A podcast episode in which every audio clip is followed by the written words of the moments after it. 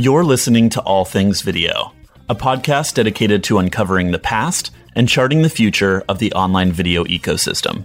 This episode is brought to you by TubeBuddy, the complete toolkit for YouTube channel management. This power packed browser extension helps with everything from both metadata edits and trending keyword suggestions to thumbnail optimization, fan engagement tools, and so much more. Visit TubeBuddy.com to meet your new best friend on YouTube. You're listening to All Things Video. I'm your host, James Creech, and today's guest is George Ouzounian, a satirist, internet personality, author, and man of so many more talents. George, welcome to the show. Thank you. Thanks for having me. I wanted to start things off and really dive into your career. Let's find out how you started in comedy, how you became an internet personality, started, you know, creating content for the world. Sure. I am the typical internet stereotype.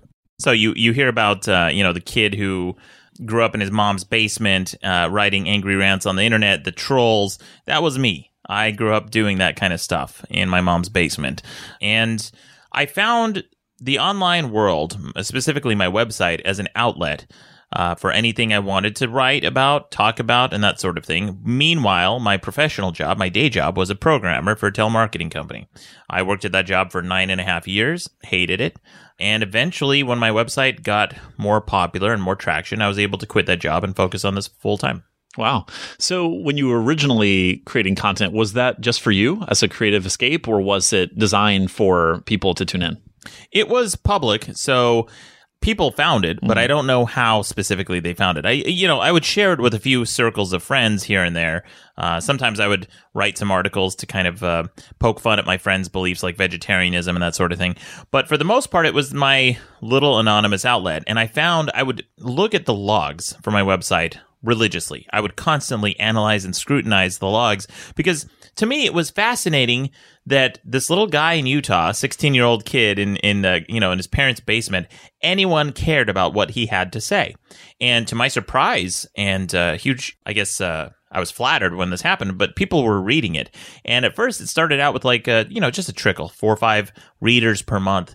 And over time, it slowly grew to about 200, 200 per day and that blew my mind. And then the real breakthrough came in 2002 i wrote an article called i am better than your kids and it was all, all about me just uh, making fun of children's artwork and calling you know grading them f's and that went super viral um, i went from 200 hits per day to 2000 and then millions of hits overnight and the traffic never really stopped and then you know i got a book deal and, and the career grew from there wow so that was the beginning of the success and all of this was pre YouTube, pre online video for the most part. Yeah. So you were doing this just on your own website, kind of blogging about your your experience and your perspectives. Right. I was part of the original email forwards that people would send to people. Uh, even to this day, I'll get someone who recognizes one of my old pieces from 2002 and they say, "Yeah, I used to I saved this in my emails. I printed these out. I have all these kids who come up to me and they said in high school they printed out my articles and brought them to class with them and that sort of thing." And uh, you know, that just blew my mind that that was happening on that level because I again, I was just a kid in Utah who was writing these these funny little articles and they were getting spread around and millions of people were reading them. And how did the transition to video impact your creativity and the type of content you were producing? Well, so that was a very careful step I wanted to take because I knew a couple things would would change. First of all, Maddox, my my pseudonym, my my persona is just that. It's a persona. I draw myself as a very muscle bound, big bald pirate, right? And I'm very self aggrandizing and macho and uh, a womanizer and all these things.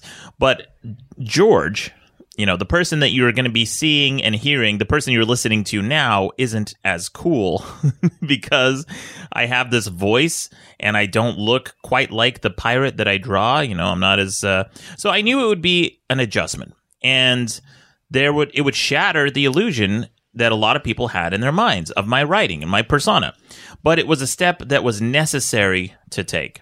And that's because I saw the trend of media shifting.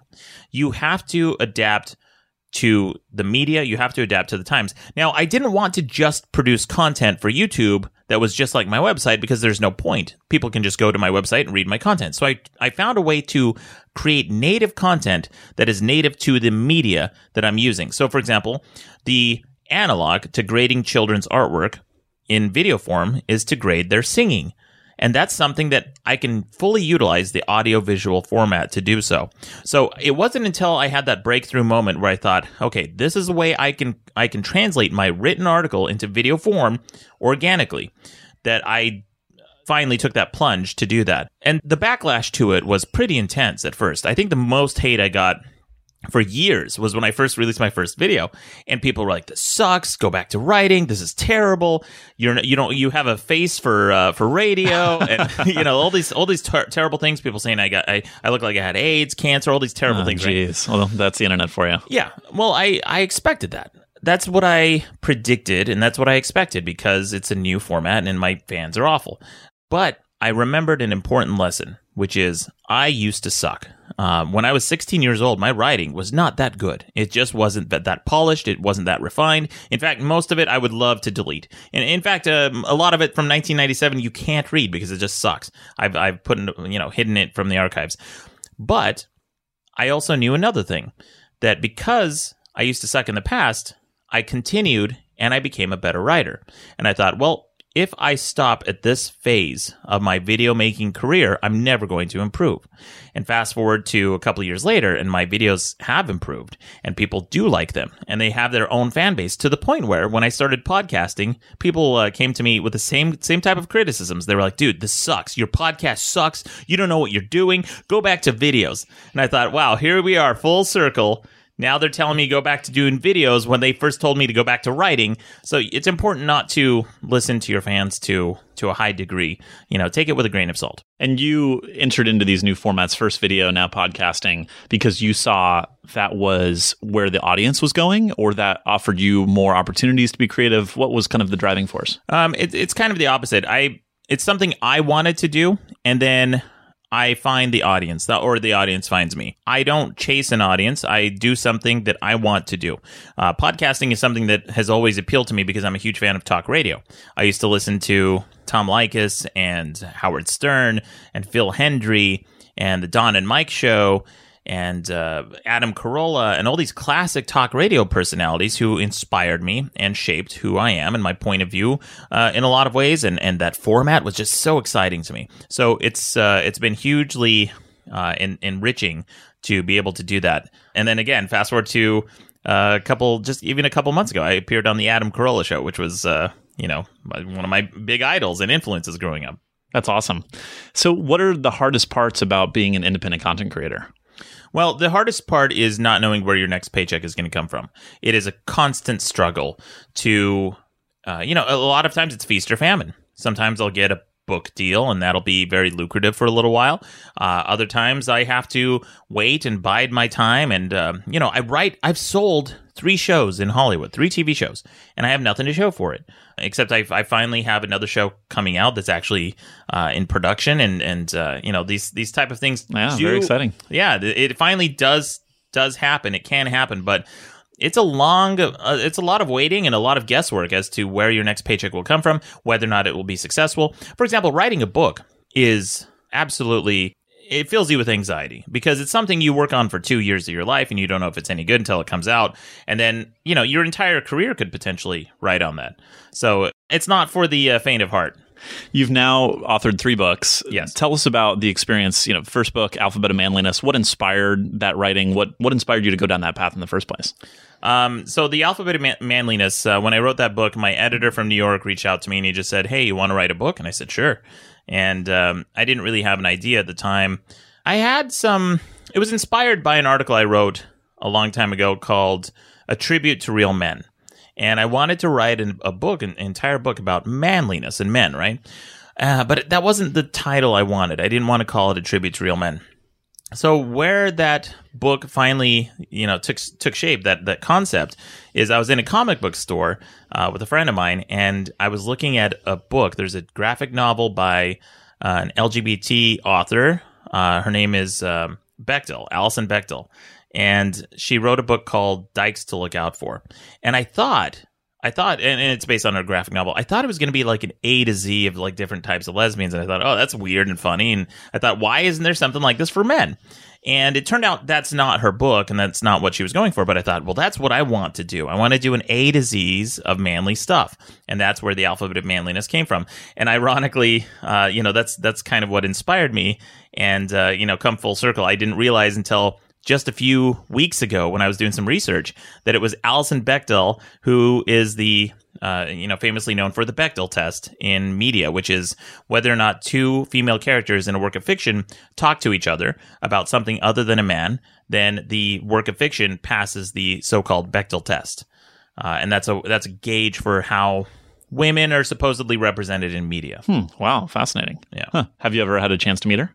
No, I have not. I, I don't. I don't think she'd be a fan of mine. Hmm, fair Yeah. enough. Okay. But although my book is satire, I don't think it's her type of humor. But I think she would probably appreciate that it is satire. Yeah. How have your experiences in traditional publishing and, and in traditional media with Hollywood differed from the work that you've done independently? Different from The experience from your independent content creation, right? The stuff that you do on your website, the stuff that you do through your podcast, Best, Sh- Best Debate in the Universe, or your YouTube channel.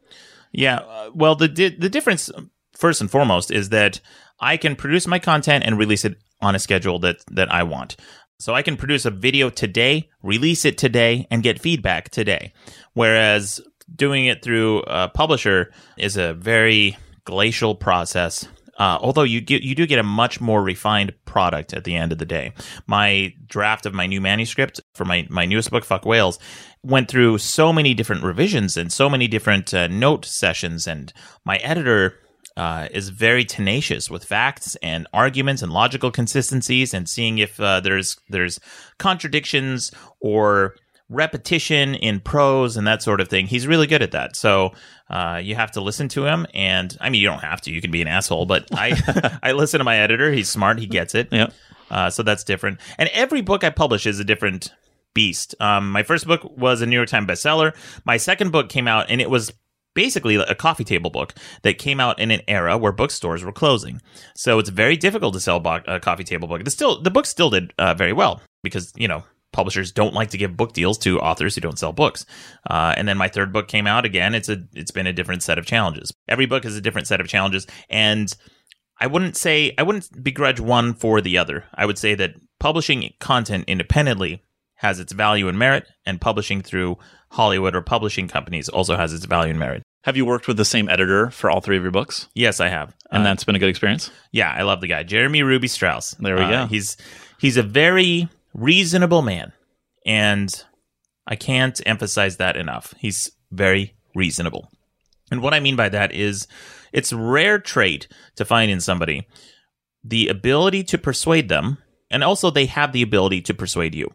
So he is persuasive, and he can be persuaded. He's not so stubborn or boneheaded. He will listen to your argument, and if it makes sense to him, he will accept it there are very few disagreements we've had where we just couldn't see you know we couldn't find an you know we were at an impasse. But yeah he's a great guy. He's very in tune and he's very um uh, forthright and frank with his uh, with his commentary and Yeah. criticism. Yeah. Have there been times in your creative career where you are interested in a different direction or you want to create different types of content than you have in the past? You talked about the format changes in which you recognize you had to do some things for a while that your fans were going to like or there some were going to give you tough feedback about. Have there been stylistic changes or creative choices that you've made that have differed from what you've done in the past that perhaps turned off some of your audience? yeah definitely every time i start a new medium you know video uh, turn off uh, fans from the past. Uh, uh, podcasting turns off fans from the past. Anything I do new. In fact, just as recently as a month ago, I released, not even a month ago, a, few, a couple of weeks ago, I released a video that was a new format for my channel. So normally I'm a talking head, you know, a person on in front of my the camera, and I stand in front of a green screen and I uh, key out the background and I talk about facts and statistics and things that I want to do commentary on, social commentary. I tried an experiment with just my logo. I animated my logo, my face. So it was talking with the dialogue that I was talking to, and it was a flo- literally a floating head, floating around from scene to scene, talking about what I was looking at. And that was a new format I was experimenting with, and the uh, response was intense, and people, a lot of people hated it. But I really like it. I think that it's there's something to this type of format because it is very iconic. and it's weird. It's a little unsettling and it's weird, but it's very iconic. I think I think if this type if this style gets foothold, it will be very big on YouTube and you'll see other people biting my style. What is your take on some of the challenges that YouTube experienced last year? Obviously, Adpocalypse, right? There's demonetization issues for what YouTube has deemed to be not brand safe content. Then you had ElsaGate, uh, all these issues around children's content and, and brand safety again. What do you think YouTube is taking as its stance in its relationship with creators? And what do you see as the future of the platform? I think that YouTube is in a very tough position. The creators love to dump on YouTube. Like it's almost like this antagonistic relationship between the company and the creators. And I I keep trying to remind people, I'm like, guys, the company is not out to get you. They realize their creators are their most valuable asset. But at the same time, they have to also play nice and appease the advertisers. Because without the advertisers, they can't monetize this platform that everyone feels entitled to. YouTube doesn't owe you free hosting. That's what people keep forgetting. They want to upload their content and then they bitch and moan if it gets demonetized. And guys, YouTube doesn't have anything to gain by demonetizing your videos. They are a business. They want to make money. So if you find your videos demonetized, that's not YouTube putting their thumb on the scale and saying, aha, we found content we don't like. YouTube would love to monetize everything on their platform. They would love nothing more than that. So for you to then turn around and say, "Oh, YouTube is out to get me," it's conspiratorial, it's immature, it's stupid, and it's contradictory to what YouTube is as a business. Many of the YouTube stars that have emerged on the platform are very young, right? And this is the first success. This is the first fame and fortune that they've seen. And sometimes they do things that, uh, you know, for lack of a better word, are stupid or crass. Sure, yeah, absolutely. And then you find that in some ways, I think they feel invincible. That their fans will follow, support them, yeah. uh, regardless of what they do. What, what's your take on some of that? And there's been a lot of that in the news in the past few weeks. It comes from immaturity and a lack of experience and perspective. And I, I get it. It's basically, it's almost like the gambler's fallacy because the worst thing that can happen to a gambler is for them to win because as soon as they win, they that sets the pattern in their mind. They think they're always going to win. I actually once dated a girl. We went to a casino, and she started out on quarters, and she hit a jackpot, and then she moved up to dollars, and she hit a jackpot, and then she moved up to fives. And I'm like, whoa, whoa, whoa. This is you're five dollars per spin. This is ridiculous. You're going to lose everything. Quit you're, while you're ahead. Quit while you're ahead. Yeah and uh, you know she, it was impossible to get through. And so finally uh, you know of course a few spins later lost everything. And i thought i said okay well i'm glad you learned this valuable lesson. I know it sucks that you lost all this money but uh, i would rather you lose money today than think that you're going to continue winning and lose money tomorrow. So that's what kids are like today on youtube. They're making a lot of money. They have found their success but they think that the success is impervious. They think that they are impervious uh, due to the success. Rather, they think that it's always going to be around. Yeah, that, that it'll last forever. Yeah, yeah, that it'll last forever. That they are uh, immune to anything. You know, at the talk that we. I think we met at we we met at an internet panel. That's right, at Digital Hollywood, Digital Hollywood New Media panel, yeah. and someone asked the question, "What companies in the future uh, should we keep our eyes on?" And somebody on the panel said, uh, "Team 10." Now, Team 10 is Logan Paul and Jake Paul's big company, and they are the number one YouTubers uh, in the world, even even right now, in wow. spite of the scandal. Oh my goodness! And I thought that that was an answer that I disagreed with because when you are completely driven through the the uh, the strength of one or two personalities for your company, and you don't produce anything other than this cult of personality, you are one scandal away from losing everything and that's what we're seeing right now today. Uh, this is, uh, you know, Logan Paul had the big scandal where he went to Japan to the uh, suicide forest and did some really insensitive, boneheaded things by recording a body that he found and then uh, made light of it and made jokes and things like that. And it was a huge scandal and it blew up in his face, as it should. So that's what the that's the hard lesson that a lot of young YouTubers are going to eventually learn. So they need to work hard, diversify, and not put all their eggs in one basket. Do you feel that this is similar or somehow perhaps more extreme than child actors, right? In traditional Hollywood, you had Justin Bieber, right, acting out, or Lindsay Lohan, and, and all the issues that they experienced years ago. Is this the same thing playing out on the internet, or is it somehow different? Yes, to an extent, except it's far worse because through traditional Hollywood, at least there were safeguards for those children.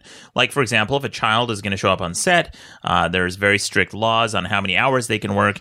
There's laws in place to protect their earnings from their parents and that sort of thing. But with the YouTube generation, you, in a very real sense, are free to do whatever you want. Sometimes kids can build entire empires in their bedrooms and their parents don't even know about it.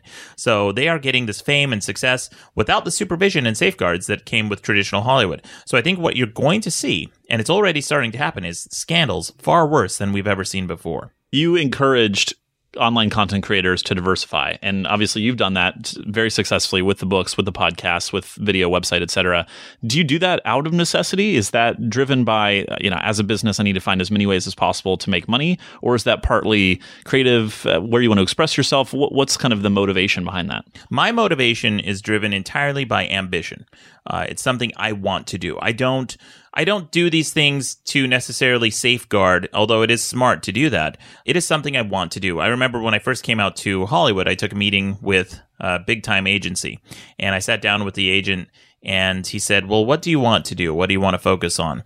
And I gave him an answer I knew he didn't like, which is I said, Everything. I want to do everything, which is book publishing, TV shows, movies, cartoons, comic books, uh, stop motion animation, video games. I want to do it all because that's what genuinely interests me. When I was a kid, I was a huge fan of John Kricfalusi. He's the creator of Ren and Stimpy. I was a big fan of stop motion animation. I did a bunch in, uh, by myself in my bedroom with my parents' camcorder. Uh, most rudimentary technology ever, but I was still able to produce. This. These are the things that I like. I like video games. I like comics. I like cartoons. And those are the things I want to create. And so far I have. I've created pretty much everything I've mentioned, and I am now working on my very first video game. Tell us more about that. I'm excited to hear, you know, how it's coming together. Yeah, so I can't say too much because it hasn't launched yet, but it is a Maddox property. It is based on me, and it, a longtime fans I think will really appreciate this game. It is also I'm trying to do something that hasn't been done before in uh, in video games, and that's risky because when you start going down the experimental route, it's just like being experimental in anything else, like TV, movies, uh, podcasts. Anytime you you go out way outside the norm, you risk failing because it's untested. So it's experimental, but within the confines of what we have come to understand and like and appreciate about video games. Uh, I think people will really like this. It's it's um it's moving the uh, the envelope forward but uh, incrementally, not exponentially. Awesome. Do you have any idea of timeline? It'll probably be launched. I think we're going to do a Kickstarter at the start of February or the end of uh, January sometime. All right, so stay so, tuned. Yeah, it's coming yeah. up. Very P- cool. Pretty soon, yeah. Outside of YouTube, what are the other important social or especially online video platforms? What are you doing on Facebook, Instagram, Snapchat? How do you think about those platforms? So, every new social media platform, you need to look at it as its own thing. Uh, when I produce content natively for Instagram, it always does better than if I port something over from Facebook or Twitter, and vice versa. Content I make for Twitter with Twitter audiences in mind for some reason does not translate to Facebook. And I think it's because if you really think about the strengths and drawbacks of a particular platform, you will make content that will take advantage of those strengths and avoid those drawbacks. Uh, so, for example, on Twitter, it's the things that do well on Twitter are short, uh, pithy little jokes and comments and pictures. Uh, the things that do well on Facebook are more soapboxy. Here's my, here's a rant. Here's something I don't agree with. Up to one to two paragraphs, because as soon as you have to click that view more, you lose a lot of people, myself included. And Instagram. I am experimenting a little bit with Instagram stories, but I think those are kind of uh, disposable. Uh, they're very ephemeral, and what you see today won't be there tomorrow, so I don't put a lot of weight into those. Uh, but I do like Instagram as a platform because it is basically everything you used to like about Facebook, minus the politics. What about Twitch? What about live streaming? Oh, Twitch is great. Uh, Twitch, by the way, okay, I'm so glad you brought up Twitch and live streaming. This is the biggest platform. It's it has the biggest room for improvement. I went to TwitchCon for the very first time. So did I this past year. It was amazing. Really yeah. eye opening. Absolutely, right? I felt like the entire place was bristling with energy. Uh, and I don't mean that in the, you know, spiritual sense or whatever. It, it, it, just felt like the place was pulsating with energy. There was so much, uh, I felt like money being thrown around, so many companies, so much sponsorship, and it's only going to grow from here. It is such a big industry, and we are just barely tapping into. We're, we're barely scratching the surface. The personalities on Twitch, now we're talking about these YouTube celebrities who are, you know, these young kids who are gaining fame and notoriety, and not knowing what to do with it. This is happening on on Twitch on a microscopic scale almost every day. Someone will blow up and find all their fame and sometimes crash and burn within the same week. Uh, so these things are happening so quickly and there's so much money to be made. There's so much opportunity to grow. Um, and the etiquette on Twitch is its own thing. I remember when I first was interested in doing Twitch streaming, which I, I've started doing as well. I spent three months just sitting around watching Twitch. And that was for a number of reasons. First of all, out of respect for the platform. Because if you try to get into on Twitch and you are inauthentic and you're a phony and you're just some company throwing money at it, they will sniff you out like a rat immediately. They can sniff you out. They can sniff out a phony within seconds on Twitch. The second reason is because I wanted to really understand the platform and really understand the etiquette and the culture of Twitch. You know, you have to understand what Kappa is. You have to understand why people are spamming the same emotes over and over again. You have to understand raids and these type of things. And these this sounds like I'm speaking a different language to people who don't understand it.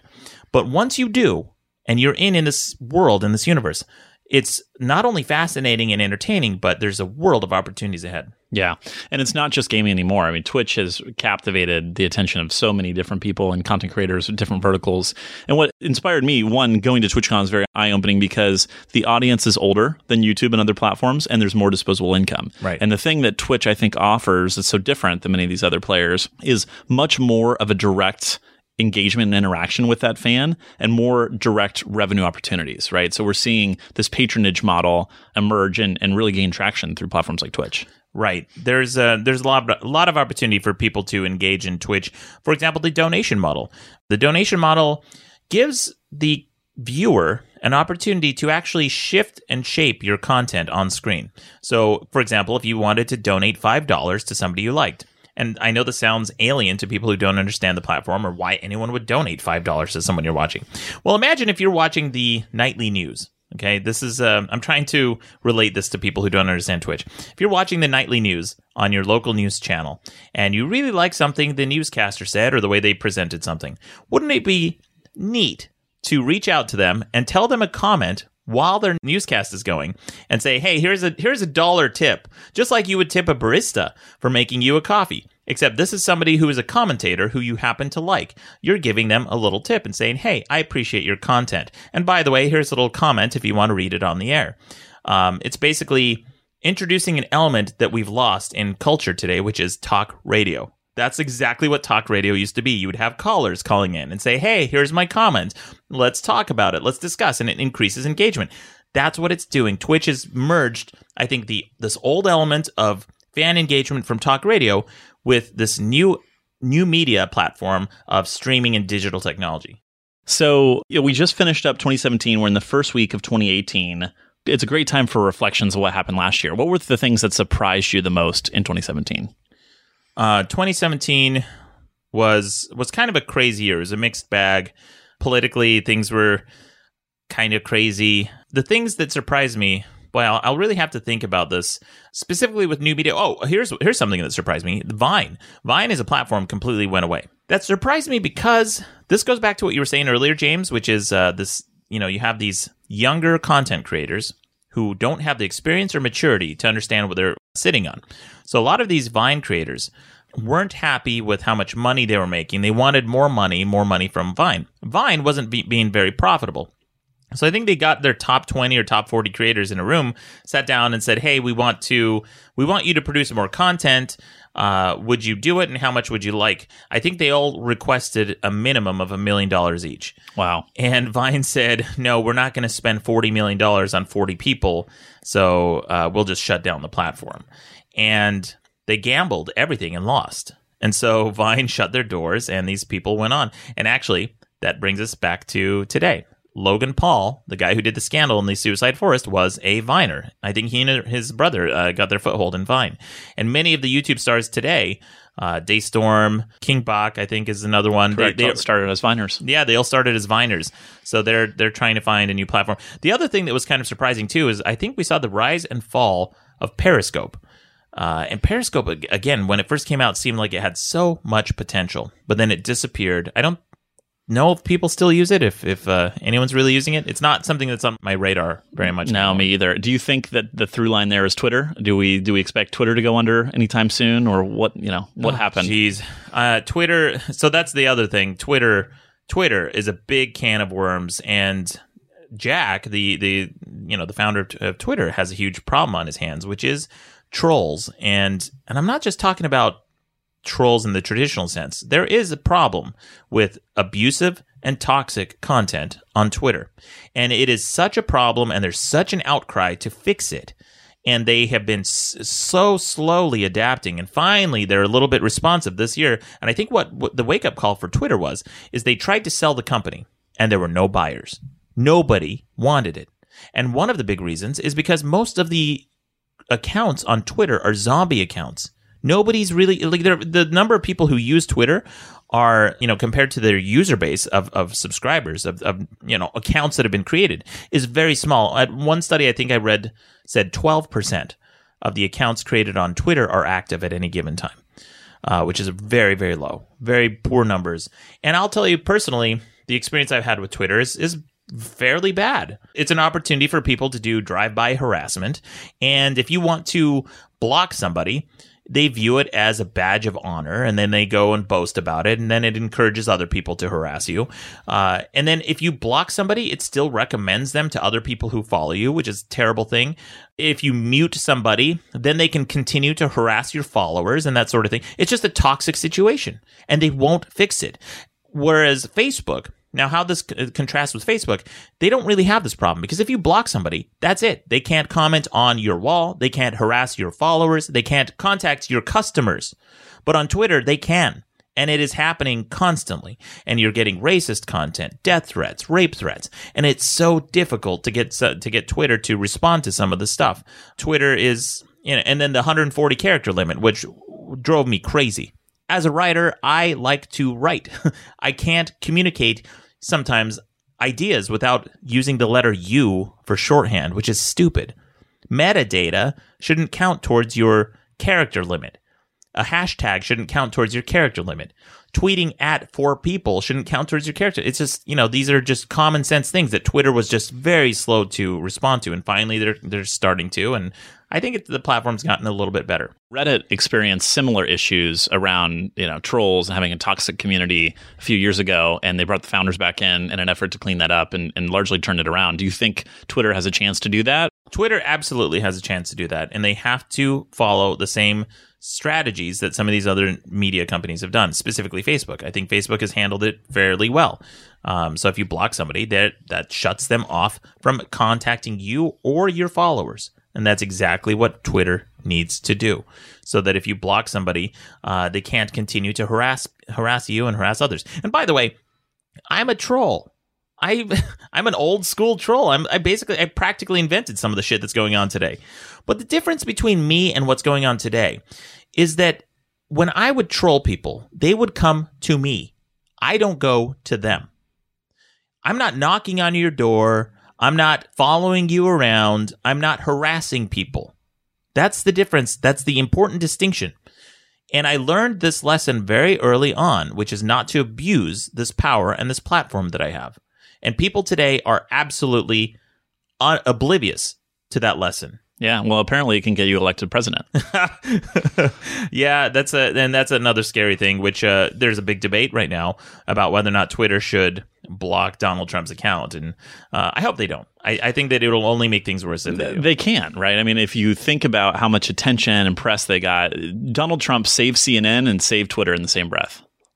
Yeah, well, so Don, so Twitter made a statement actually this week about why they won't block his account and they said that, first of all, it won't stop him from getting his message out, which I think is important. And second, uh, it is important part of the political dialogue and process in this country or any country to you know to be able to debate your world leaders. When it comes to politics and your political leaders, you have to absolutely have the most transparency and the most opportunity to criticize and comment on what they're doing, their policy, because their policy affects you. It's one thing to block somebody who's, you know, spouting off shitty racist comments towards you. It's another one to block the a world leader. Do you think that Trump's Twitter activity changes politics forever? Are we going to see future politicians using social media as a way to engage their followers in every action that they do now being thrust into the limelight? God, I hope not. I look back at how lame uh, Obama and George Bush's uh, and Hillary Clinton's Twitter activity was. You know, it was like your embarrassing mom or dad posting stuff on Twitter, trying to be hip with the kids. Um, I I miss that. I miss a world where where politicians were lame, and, and now it's too real. Now it's too real. Yeah, I don't want Donald Trump to be sending zingers to somebody with a a button on their nuclear, you know, on a nuclear arsenal. I don't care how powerful you think you are. There are repercussions to nuclear warfare. And when you provoke somebody with a tweet, when you insult somebody who's who's a mad person, which I think Kim Jong Un is. He's absolutely out of his out of his mind. Why provoke somebody like that? Right. Because people people always say, "Well, Look what happened to Sony." Yeah, exactly. that was just a movie. Yeah, Sony. and and people people kind of make fun of North Korea and say and talk about how impotent and powerless they are, but they did cost Sony billions of dollars. And it had real world repercussions. This tiny little country that we're making fun of uh, almost caused an, a U.S. company to go under, actually, Japanese. But again, it goes back to the real world repercussions of these new media, these tweets and things like that. And people say we could win a war against North Korea. Great. But what at what cost? You know, you drop bombs on North Korea. Do you think Russia's just going to sit by and be okay with that? That bombs are flying over their, their citizens, their populace? South Korea, you think they're going to be okay with that? Because North Korea, we you know, they're unpredictable if they're going to attack us, they might not be interested in just attacking us, but our allies as well. So our tweets, these flippant tweets where we're just insulting world leaders, uh, can have real world repercussions. And I do hope that there will be some more moderation in our in our language, more granularity, more thought. Well, let's certainly hope so. Yeah. So a lot of surprises last year, 2017. Thinking ahead for this year, what are some of your predictions? If you had to make three forecasts about the online video space in 2018, what do you see? The online video space, I think what we're going to see is a rebound in YouTube and YouTube creators. I feel like uh, all the people who huffed and puffed and threatened to leave the platform are going to come back uh, when they realize that it is the best. And I mean, YouTube by far is the best. They are doing things that are innovative. They're trying to. They're, I think they've struck a good balance between keeping creators happy and keeping advertisers happy. Nobody else is doing that. I'm. I think we're going to see for the first time YouTube revenue for content creation exceed that of television revenue. And we're already kind of seeing that because some cable company, cable channels, uh, sometimes the ratings for the shows are very, very low, under 20,000 per episode. I can exceed that in an average video of mine. So why am I not getting their money? If if I'm making if I'm drawing a bigger audience than a cable channel, then I should be getting paid at least what they're getting paid. And I think advertisers are finally going to start to privy up to that and say, okay, well, this is a real platform with a real audience. And YouTube is going to be able to, once they've cleaned up their act, they're going to be able to demand larger fees, larger advertising uh, dollars. I agree the on the ad side because, yes, YouTube is moving towards more premium, family friendly content, and that will bolster CPMs long term. But a big part of why TV is so lucrative still is a lot of that is subscription revenue. So it's it's also that there's this gap between ads and a paid model, and YouTube is trying to figure that out with YouTube Red, but it hasn't reached the level of success that it needs to for creators to make more serious money on the platform yet. Yeah, that's a good point. The advertising model, so it is a combination, um, but Disney and ESPN, you know, the drivers of the subscription model on cable are bleeding are, subscribers. Yeah, they're bleeding subscribers. Everyone's cutting the cable. Everyone's worried. So you're going to see, I think, services like Pluto. Pluto's an interesting uh, hybrid today. Of, do you do anything on on Pluto? I haven't. I mean, I don't. I haven't worked on the platform, but I like the platform a lot. I it kind of came on my radar, and I started watching it, and it's great. It's basically just the right amount of TV for me. It's uh, you know, it it ha- it's very similar to the old old school cable and dish network style of uh, browsing through content, but it is new con new media content. Have- Yeah, so for those who aren't familiar, Yeah. Pluto TV kind of creates a lean back environment. It's digital first programming, but it's kind of presented in a linear format similar to TV, so you can still channel surf and Yeah. discover stuff, but it's it's digital first. Yeah, digital first. So, so you will find YouTube content and, and new media programming on Pluto, but uh, curated.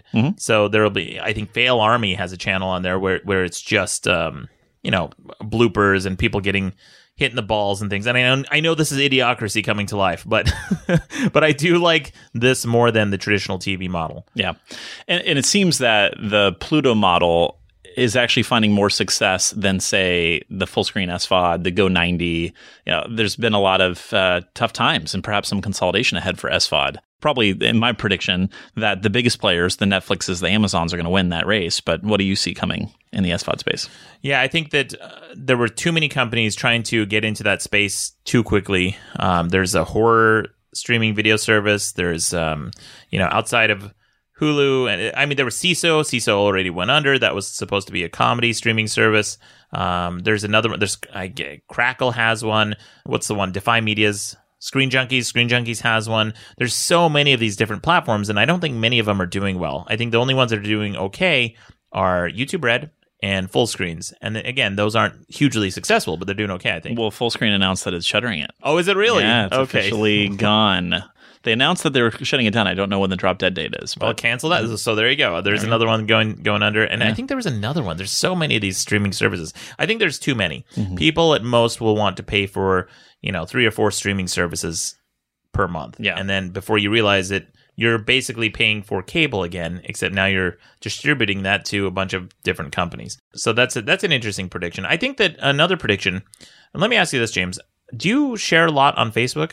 no, never. Did you ever share a lot on Facebook? Not really. Okay, so you're I'm not more active on LinkedIn. LinkedIn. Mm-hmm. Okay. For me, I used to share a lot on Facebook. When I first started, when I first created a Facebook account, I was into the novelty of it. It was fun. I shared vacation photos. I shared status updates. I shared my life with my friends and family. And over time, I have found, especially this last few years, I share nothing. You know? Now that you mention that, I feel like I went through a similar evolution where I stopped sharing on the platform. Maybe I think part of it is the novelty wore off and people's parents started getting on the platform and becomes less cool. I think the other piece of it is that before you used to be able to post on someone's wall. I could go to George's wall, I could write you something that was kind of just between us. I would share my photos with probably my broader friend community, but it wasn't that I was writing something on a timeline that's broadcast to everybody. Right. Yeah. So that's I think that's part of it. That it's um, the privacy guards aren't as um, I guess robust as they used to be. The other part of it is that I think Facebook and most new media platforms have become much more toxic. I hate commenting on anything. I hate having friends get into upset, heated discussions over nothing, especially politics. And that's all I see on Facebook anymore. It seems that only the extremist points are the ones that are engaged with on Facebook, Right. right? It, kind of promotes pushing people to, to one extreme or the other. Yeah. And I think that's the problem with our language today, even the language we use, which a lot of people on the right are, I think, justifiably upset that they are all characterized as Nazis. As soon as you disagree with them, they're Nazis. And then people on the left, as soon as you're disagreed with, you know, people on the right sometimes characterize them as communists or uh, snowflakes or whatever it is. There is no granularity in language anymore. And this is coming from me, by the way, uh, the guy who created a website called the best page in the universe. I, I mean, I first and foremost understand the problem of this uh, this hyperbolic language, but when it has taken a foothold in society at large, I think we have a real problem. You you know, it's never sometimes. People are saying always. So instead of saying sometimes this is a problem, it is always a problem. And not only is it a problem, it's the worst problem. And you're Hitler. Yeah. Quickly descends. But in your defense, I don't think we found a better page on the internet yet. No, it, it doesn't exist. Yeah, exactly. Yeah. So until we uh, find other intelligent life forms in the universe, maybe then you'll have to uh, give up the domain. Oh, I don't think we're gonna find them. I think I think we've turned them off They're, they're just They're not a- interested. they were on the way to our planet and they caught a feed of what's going on the last couple of years. Like, no, no, we're, They just turned around. Yeah, you turn on that no- one. Nothing here. Yeah, Nothing here. good. No intelligent life.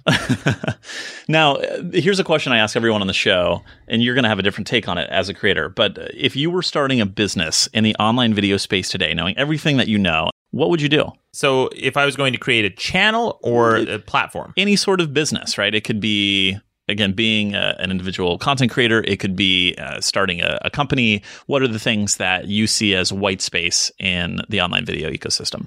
Well, two things. First is I would not rely on advertisers. I do not rely on advertisers or the subscription, the advertiser subscription model. I feel like it's unreliable, and you will always be beholden to the whims of your advertiser.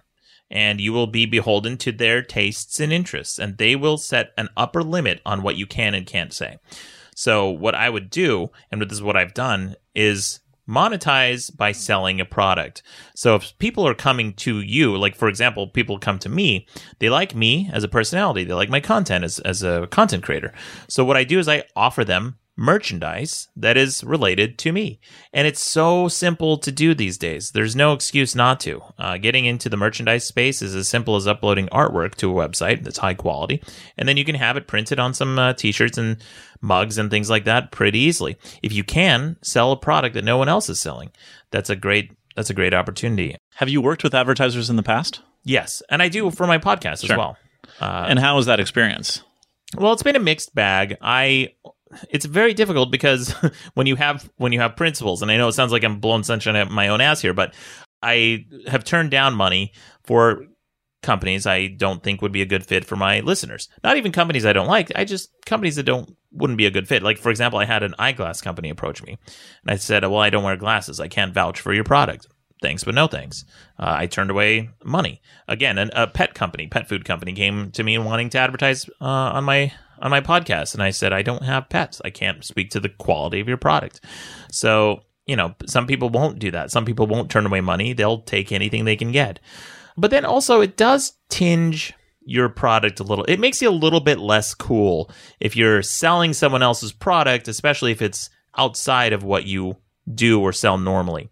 And that's not a, no- a knock on these products because I wouldn't ever sell a product that I didn't support. But it is also sometimes not really a product that is in line with your brand or image necessarily. I mean, I'm a pirate. So if, you know, for example, someone is going to come to me and, say, hey, can you sell Tupperware? Yeah, maybe I like the Tupperware, maybe I don't, but it's not a hip brand that I would want to associate with my whole persona. Uh, I HelloFresh it was a, is one of my sponsors, and I am 100% on board because I am a big advocate of people learning how to cook. In fact, I've made multiple videos in the past to that effect. So when they came to advertise with me, even though you wouldn't think it's a brand that would be associated with me, it is very much in line with my philosophy and thinking. So my fans did respond to that. Yeah, very cool. I, I didn't want to take you too far afield, but uh, coming back, if you were starting the business, you said you wouldn't do something that was dependent on advertising revenue and, and not even subscription revenue. You said, Yes, yeah, correct.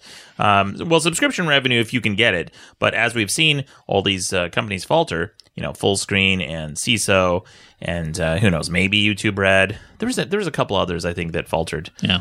so it's just too unreliable in your your perspective. Well, I don't. I just don't think there's enough. Um, the pie's not big enough yet. Uh, right now, we still, you know, as much as we bemoan cable and how they're, you know, falling off and they're bleeding subscribers, they are still the big player in the game. If the cable subscribers were reduced by fifty percent of what they are today, there might be, you know, that those people might be part of that bigger pie, but we're not quite there yet. And where can people find out more about you and all the great content that you create? Well, if you want to check out my podcast, it's madcastmedia.com. I do a debate themed podcast called The Best Debate in the Universe, where people uh, listen to the debate and they decide which side is more persuasive. They can vote on the website on who they think won that debate. Uh, my website is uh, the best page in the universe. You can Google it, it's the first link that comes up. And uh, my YouTube channel is the best show in the universe. And I uh, recommend you check that out if you want to be put in a bad mood and watch a bunch of satire and an angry man yelling at you. Very good. Well, George, thanks so much. This has been a lot of fun, and it's it's so fascinating to hear really kind of the experience of a true creator and the fact that this wasn't really possible 20 years ago, but now you, you can live your dream. You can do what you love. You can create content, share it with an audience, and uh, and make money doing that. It's amazing. Absolutely, I hope so. I hope I can keep it going. Oh, and uh, especially with net neutrality, that's the big thing we uh, we didn't really talk about. But Sure. uh, you know, Well, let's talk about it now. What are your views on that? Well, I don't think that with net neutrality repealed, if we don't have net neutrality safeguards, I don't think that someone like me could have ever come to prominence. I was a 16 year old kid in my parents' basement producing content, and I was competing with ABC, CBS, NBC, all these big companies also produ- putting their content online, and people were able to access it in parallel. But today, if small time creators like me have to pay to get that access, which is what we're seeing on Facebook, if you create a Facebook page and you have 100,000, 200,000 followers on your Facebook page, that doesn't necessarily mean you're going to broadcast your message to 100 or 200,000 followers because you have to pay to reach them. So Facebook is already a preview of what the internet might look like with net neutrality repealed. And I hope it doesn't get that far, but uh, I'm afraid it will. It feels to me like this is the American version of Brexit. Like this is the stupid thing we're going to be kicking ourselves for a year, two, three, five years from now. it's going to be very painful to repeal and, and you know put in place safeguards again. I think it, I, but I think it's a good painful because we need to. Sometimes things have to get worse before they get better. hmm And and no one really knows what is that new model, right? How do we find out uh, how to regulate the internet appropriately? What's the government's appropriate role? How do we help the little guy? Some would say no role; they should have no role. But we've seen that you know sometimes that leads to abuses. Uh, I'm not a fan of no regulation, and I'm not a fan of big regulation either. I feel like regulation when necessary and leave everything alone until you need to. But uh, yeah, we'll see. I hope it doesn't get worse. But uh, we've already seen a preview of it with Facebook. I hope we don't go down that path. Yeah, certainly not. Well, again, George, thanks so much for coming on the show. This has been a blast, and uh, really appreciate it. Thank you, James. Thanks for tuning in. I'm James Creech, and this has been another edition of All Things Video. If you like what you hear, we hope you'll share and subscribe for new episodes. See you next time.